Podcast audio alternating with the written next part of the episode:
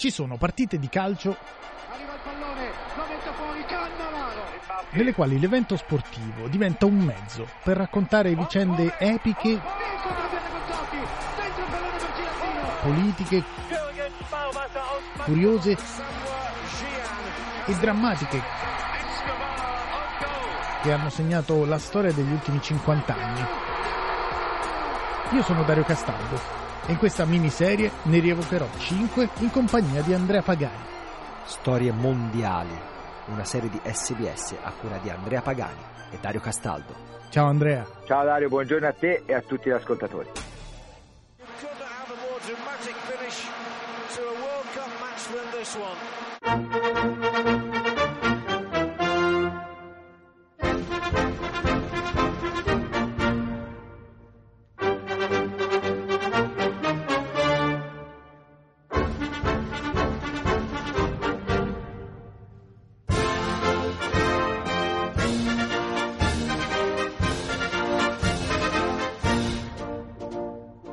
note del canto degli italiani, volgarmente noto come l'inno di Mameli, torniamo al 2006, quando gli azzurri conquistano la quarta Coppa del Mondo. È il 9 luglio quando Fabio Cannavaro alza al cielo di Berlino il trofeo disegnato dallo scultore Silvio Gazzaniga al termine di un torneo di una qualità elevatissima, alla vigilia del quale gli azzurri non venivano inseriti tra i primissimi favoriti per ragioni tecniche e di contorno. La principale era il terremoto che si era abbattuto un mese prima dell'inizio della Coppa del Mondo, quando erano emerse le prime intercettazioni telefoniche che coinvolsero prima alcuni arbitri e dirigenti eccellenti e poi travolsero il movimento italiano. Una storia che identifichiamo con il nome di Calciopoli. Ora, visto che quando si parla di Calciopoli si tocca un nervo scoperto e si fa sempre arrabbiare qualcuno, lascio volentieri l'incombenza all'amico Andrea Pagani. Andrea, cos'è stata Calciopoli? Quali sono state le cause, le verità giudiziarie e le conseguenze di questo terremoto? Allora, prima di tutto, come suggerisce il suffisso poli di solito viene affibbiato in Italia a ambienti criminali, no? come Tangentopoli, purtroppo non come Paperopoli, che era una delle mie polis preferite, ma insomma contesti nei quali l'attività criminale domina e in questo caso dominava il mondo del calcio. Quindi cos'è Calciopoli? Calciopoli fondamentalmente è uno scandalo che esplode poi come un bubbone nell'estate del 2006, proprio durante il mondiale eh, tedesco che però si rifaceva a fatti avvenuti anni prima, diciamo a partire dal 2004 e che coinvolgeva molte società, erano, erano due filoni d'inchiesta, ovviamente la società principe negli occhi di tutti è stata la Juventus, però ricordiamo che le condanne poi hanno riguardato anche Fiorentina, Milan, Lazio, Regina, Arezzo, vari dirigenti eh, di varie società e responsabili anche della Federazione Italiana Gioco Calcio. Quindi Fondamentalmente cos'era? Calciopoli? Calciopoli era un cerchio magico di società, ehm, una volta entrati in questo cerchio magico si riusciva ad avere dei favori.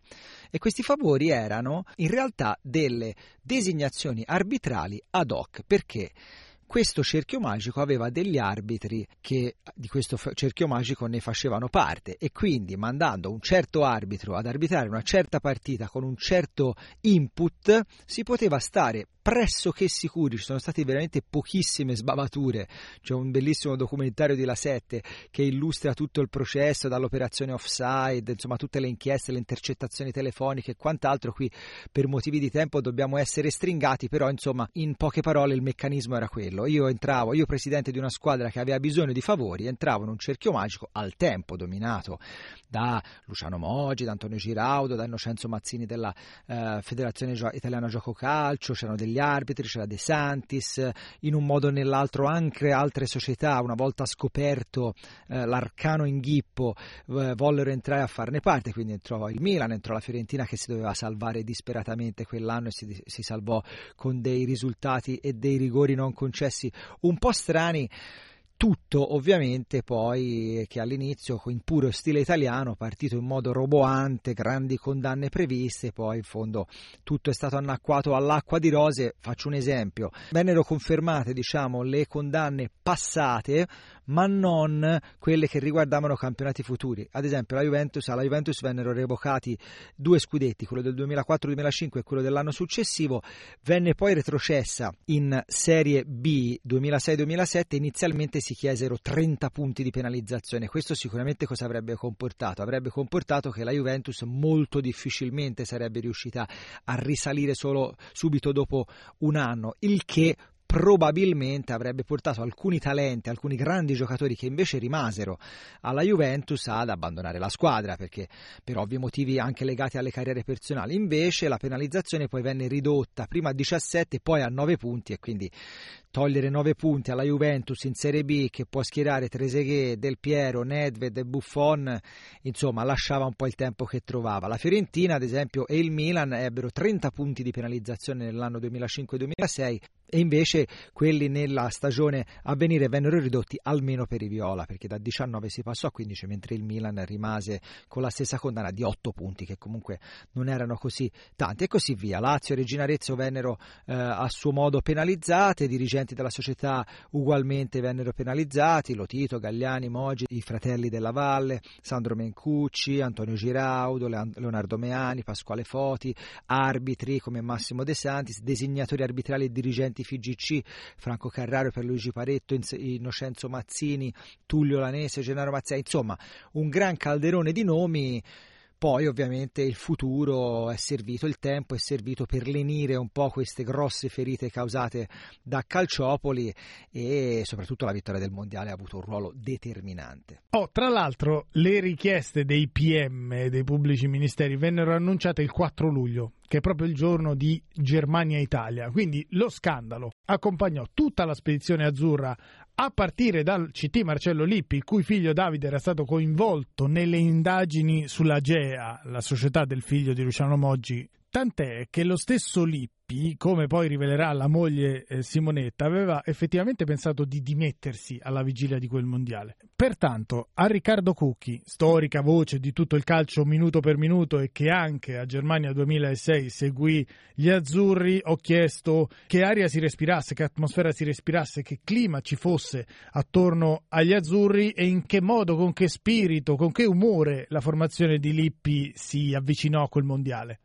con molte contraddizioni, con molte contraddizioni perché c'era evidentemente da una parte la speranza e la voglia di vedere giocare il mondiale e di vedere all'Opera la nazionale, dall'altra però c'era la forte delusione per quanto era avvenuto per Calciopoli che aveva turbato in maniera molto profonda l'ambiente calcistico italiano. In pochi ricordano oggi che addirittura alcuni esponenti politici chiesero che la nazionale non partecipasse al mondiale per effetto proprio eh, di ciò che Calciopoli aveva provocato anche nell'opinione pubblica mondiale. Eh, L'Italia era viene considerata in quel momento diciamo, un esempio negativo per il calcio, Italia brutta, sporca e cattiva e soprattutto non c'era quella fiducia e, quella, e quell'entusiasmo che normalmente accompagna una squadra che inizia e che approccia un mondiale così importante. Eh, tra l'altro in Germania, Germania dove l'Italia ha molti tifosi, alcuni manifestavano palesi delusione e soprattutto la stampa tedesca, la critica tedesca era molto severa nei confronti degli azzurri. Le condizioni erano sicuramente molto molto complicate e certamente non era possibile prevedere quel percorso che poi invece la squadra di Lippi riuscì in qualche modo a tracciare addirittura fino alla finale e alla vittoriosa partita contro la Francia. Certamente qualcosa che non poteva essere previsto alla vigilia, ma che credo fosse però stato sfruttato con grande intelligenza, con grande abilità da un motivatore, oltre che un ottimo tecnico quale è stato Marcello Lippi. Sui meriti di Marcello Lippi torniamo più avanti, ma qualcuno ritiene che sia sottovalutata anche l'importanza della scelta del ritiro in quell'albergo di Duisburg austero, nel quale gli azzurri ai suoi ordini trovano la quiete necessaria per isolarsi e la compattezza giusta per fare gruppo, come ci ha confermato Fabio Caressa, celeberrimo telecronista di Sky, al quale ho chiesto se quel mondiale possa essere preso come una specie di manifesto dell'identità italiana, non solo sportiva, e quale sia il messaggio insito in quell'avventura sportiva o comunque ribadito da quella Coppa del Mondo. Il messaggio è che quando sei in un momento difficile come quello che stavamo affrontando con il calcio, era diciamo, la prima parte di Calciopoli, ricorderete tutte le polemiche che ci sono state, quando siamo spalle al muro riusciamo a trovare noi sempre una capacità e una compattezza che altrimenti ci sfugge.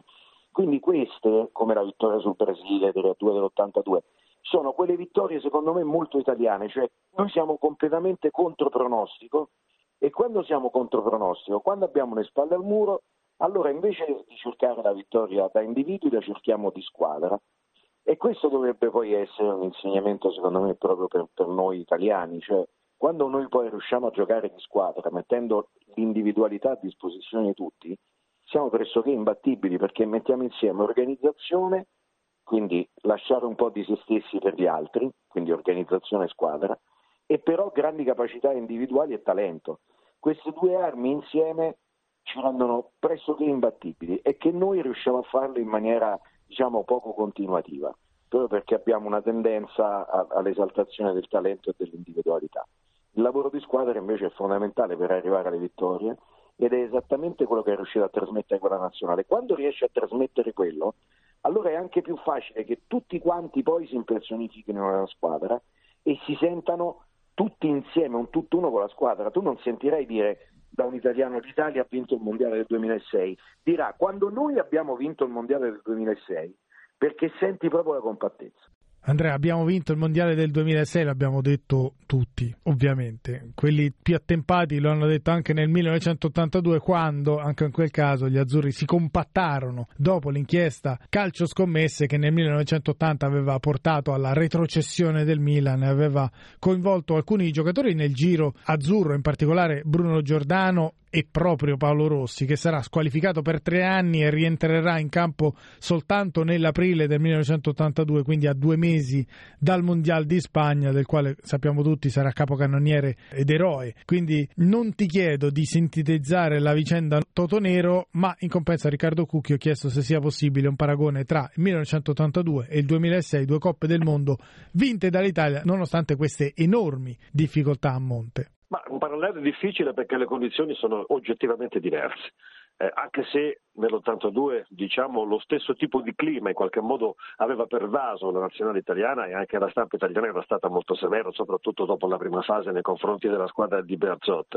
Stessa severità che per la verità era emersa anche nei confronti della squadra di Lippi, non brillantissima nella fase a gironi, ma certamente un dato può mettere in relazione le due situazioni storicamente. L'Italia ha dimostrato sia nell'82 che nel 2006 calcisticamente, ma che sa che non sia proprio invece una connotato l'identità italiana, di essere capace di superare le difficoltà o forse ancora meglio di trovare nelle difficoltà quelle risorse mentali che sono capaci poi di produrre addirittura un risultato storico come quello che è stato raggiunto nell'82 e come quello che è stato raggiunto nel 2006.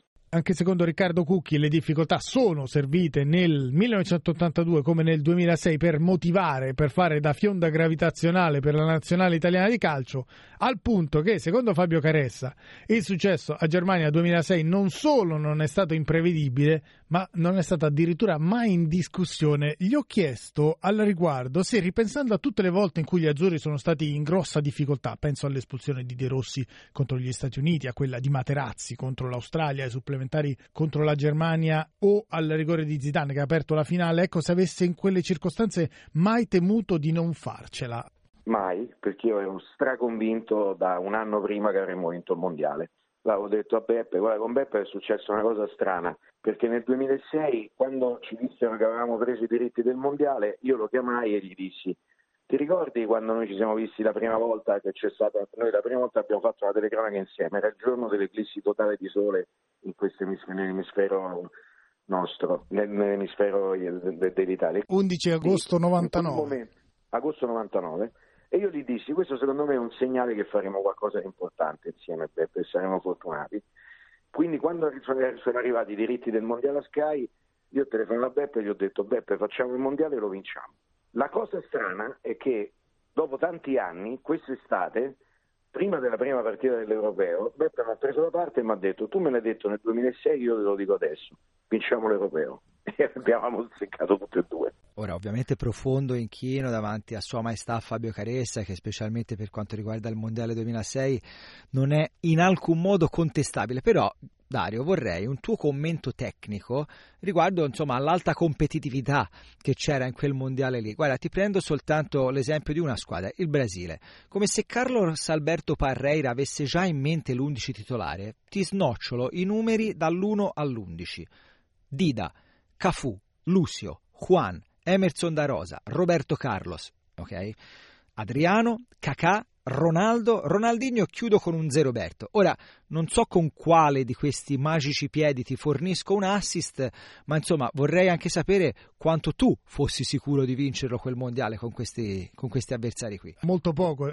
A proposito appunto degli avversari degli azzurri, secondo i bookmakers l'Italia era la quinta favorita dietro Brasile, Inghilterra, Germania e Argentina. In realtà personalmente ritengo che la Francia e la Spagna fossero addirittura sottovalutate, che fossero ancora più forti probabilmente anche delle altre.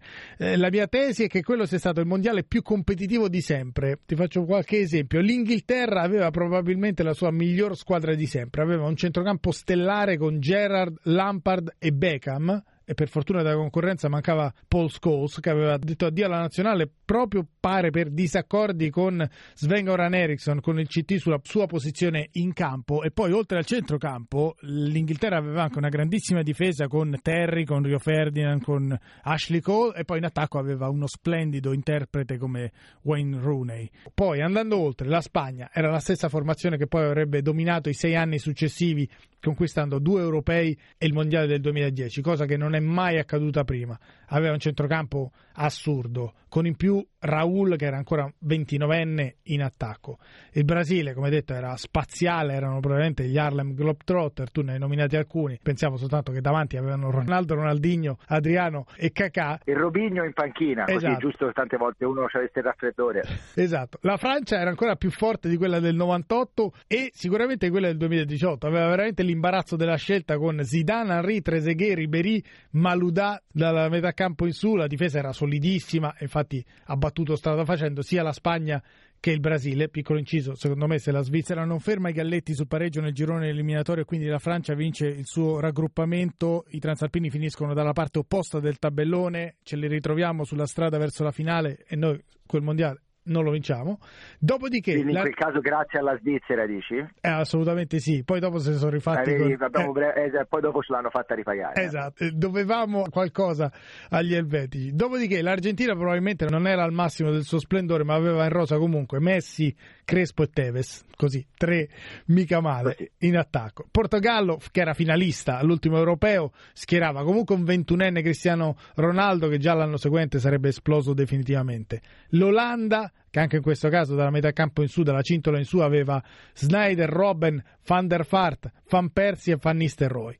La Germania non era eccezionale, ma giocava in casa e qualche giocatore comunque tipo Ballack, Klose, Schweinsteiger, insomma, ce ne aveva. Su questo tema ho sollecitato l'opinione di Fabio Caressa, il quale ha ammesso che la prima discriminante a favore degli azzurri sia stato il fatto che il tabellone è risultato essere agevole fino alle semifinali almeno, e che ci ha consentito di evitarne parecchie di queste. Ne abbiamo incontrate poche, che eravamo dall'altra parte del girone e poi tu mi hai citato una serie di squadre che avevano grandi individualità, ma in realtà la più squadra di tutte era l'Italia, che aveva molti giocatori che avevano già giocato con Lippi, aveva un'identità di gioco, aveva delle idee e ancora una volta l'Italia è vincente non quando ha grandi individualità, no? ma quando ha grandi individualità, perché comunque ragazzi l'Italia mica era debole, eh? cioè, c'era Cannavaro, Totti, Del Piero, Del Piero faceva panchina, cioè, voleva dire che qualità ce n'era, Pirlo, Gattuso, c'è una squadra fortissima, però ancora una volta compatta, la compattezza per essere un gruppo. Io guarda, proprio nella vita credo molto nel gioco di squadra e credo che la coesione del gruppo sia fondamentale per arrivare al successo, perché in un gruppo coeso i difetti dei singoli vengono attutiti dai molti e invece il talento dei singoli viene esaltato dal lavoro di squadra. E quindi quello secondo me è stato il motivo centrale della nostra vittoria, ma ti dirò di più, è il motivo centrale di quando noi vinciamo. Quando l'Italia ha una nazionale vincente è per quel motivo lì, che negli ultimi europei.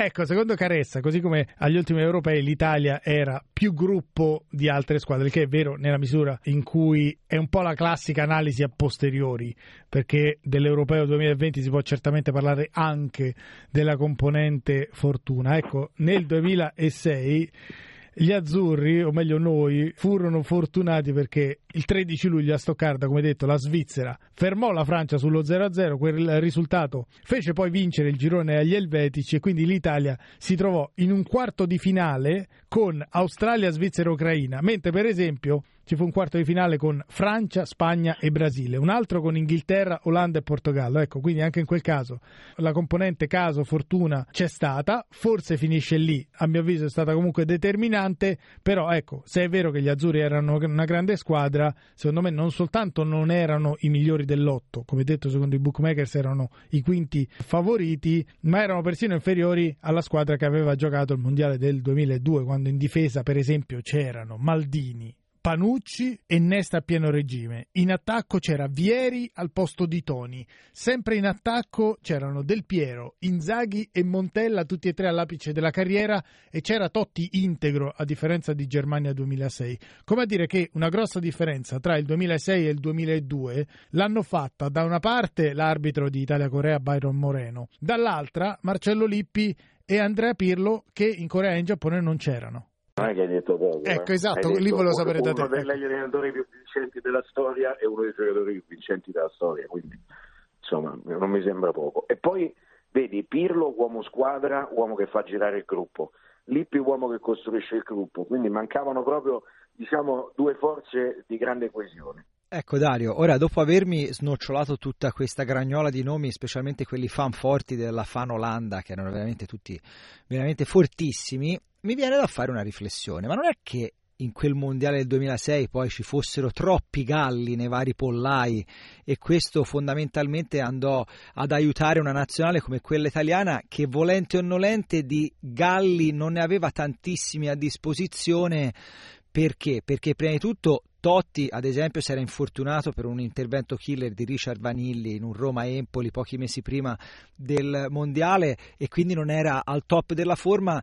Questo creò anche l'assenza di quello che al tempo noi vivevamo come un incubo, ma oggi forse ricordiamo con grande nostalgia che era quel dualismo sempre fra numeri 10, gioca Totti, gioca Baggio, gioca Del Piero, avercene di questi problemi, diremmo oggi. E poi anche il fatto che Nesta, ad esempio, si infortunò poco prima del mondiale il che portò la squadra di Lippi ad essere fondamentalmente costruita attorno a tre elementi, uno per reparto, partendo dalle retrovie, ovvero Buffoni in porta, Cannavaro che con l'assenza di Nesta accanto era in assoluto il ministro della difesa, il leader incontrastato della difesa azzurra e le chiavi del centrocampo erano indiscutibilmente nelle chiavi di Andrea Pirlo che appunto con un Totti anche a mezzo servizio aveva molto probabilmente ancora più controllo sul gioco della sua squadra. Davanti poi appunto l'assenza di un Ronaldo della situazione, avendo validissimi giocatori come Luca Toni, che però a quel punto giocavano per la squadra, forse creò, creò l'alchimia giusta, ecco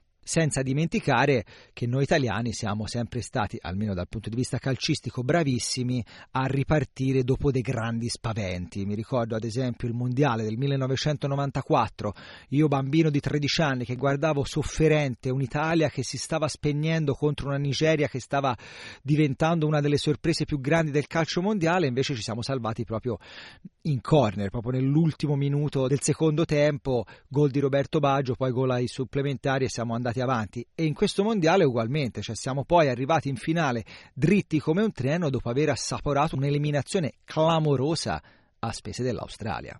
Tornando agli assenti o i presenti a mezzo servizio, ricordiamo che durante Italia-Repubblica Ceca, terza e ultima partita del girone, Alessandro Nesta si infortuna. In pratica la linea difensiva al debutto di quel mondiale contro il Ghana era composta da Zaccardo, Nesta, Cannavaro e Grosso. Poi Zaccardo viene escluso da Lippi dopo l'autorete con gli Stati Uniti. Nesta va KO tant'è che dirà che quel mondiale non lo ha mai sentito come suo, per cui agli ottavi contro l'Australia la difesa è composta da Zambrotta, Cannavaro, Materazzi e Grosso. Poi al quinto della ripresa Materazzi viene espulso, entra Barzagli, che all'epoca era sì 25enne ma aveva vissuto appena tre stagioni in Serie A con Chievo e Palermo. Insomma, contro i Socceroos l'Italia rischia davvero di uscire. Ma certamente il momento forse più difficile è quello rappresentato dalla gara contro l'Australia.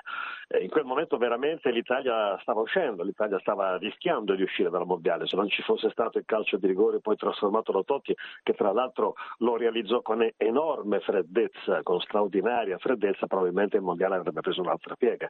Anche perché quella squadra non riusciva ancora ad esprimersi. Era una squadra tra l'altro ben organizzata, soprattutto una squadra ricca di talento. Non vorrei che si dimenticasse che tipo di formazione aveva a disposizione Lippi in quel mondiale, erano giocatori davvero molto forti, da Buffon a Cannavaro, a Nesta, a De Rossi, a Totti, a, a Pirlo, a Del Piero, veramente un, un, un, numero cospicuo di giocatori importanti che hanno fatto la storia della nazionale, in quel mondiale tra l'altro emersero giocatori che forse non ci si aspettava così forti come Grosso, eh, ricordo veramente una squadra che lentamente, lentamente dopo la gara con l'Australia riuscì a mettere in evidenza tutte le sue qualità.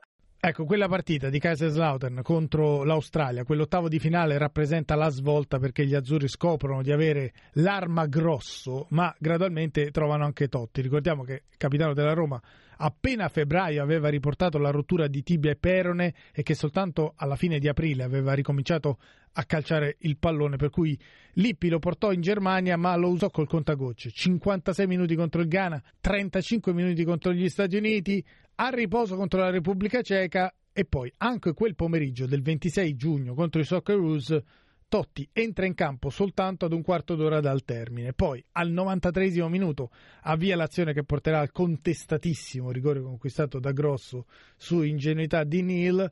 Totti inventa quel lancio in profondità e poi trasforma il penalty con un tiro imparabile alla destra di Schwarzer che comunque c'era quasi arrivato. Non c'è nessuno che si faccia vedere.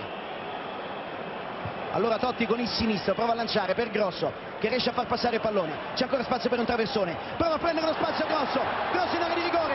Sempre Grosso ancora in area di rigore. Calcio di rigore! Calcio di rigore! Calcio di rigore! Calcio di rigore! Calcio di rigore! Calcio di rigore netto. Qui Grosso che fa secco a Bresciano. E poi salta Nil che lo butta giù. Forse no, no. Non c'era. Non lo butta giù, no. no. Non c'era. Non c'era. E se questo è il mondiale di Totti, questo è il momento. La partita è già finita. Totti contro Schwarzer.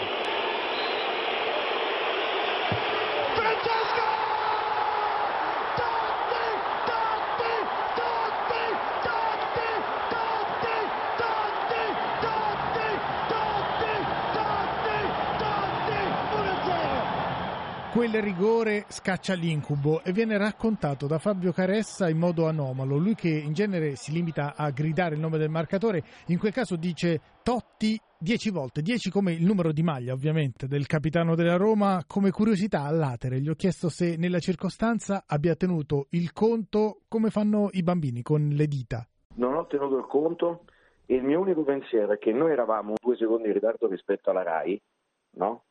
Quindi la mia idea, diciamo, di marketing era che se anche tu stavi vedendo magari la partita sulla RAI perché era un secondo in anticipo, poi venivi da me a sentire che cosa stessi facendo. E quindi avevo tenuto Totti più lungo perché pensavo che poi sarebbero arrivati, capito? Quello era il motivo. E poi devo dire che ha funzionato quella roba lì. E 10 è venuto proprio per caso, però io sai sulla numerologia un po' ci tengo al, al gioco dei numeri è venuto per caso, ma evidentemente è stato proprio bene il 10 con Totti.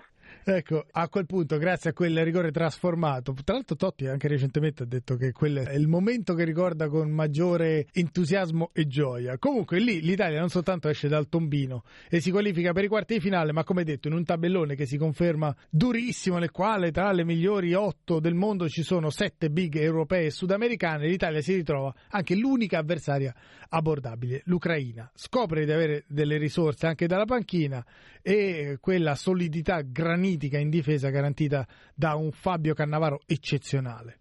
Era una squadra tra l'altro caratterizzata da una fase difensiva ben strutturata, squadra che prendeva pochissimi gol, ma non riusciva, non riusciva forse ad esprimere il potenziale offensivo di cui era capace.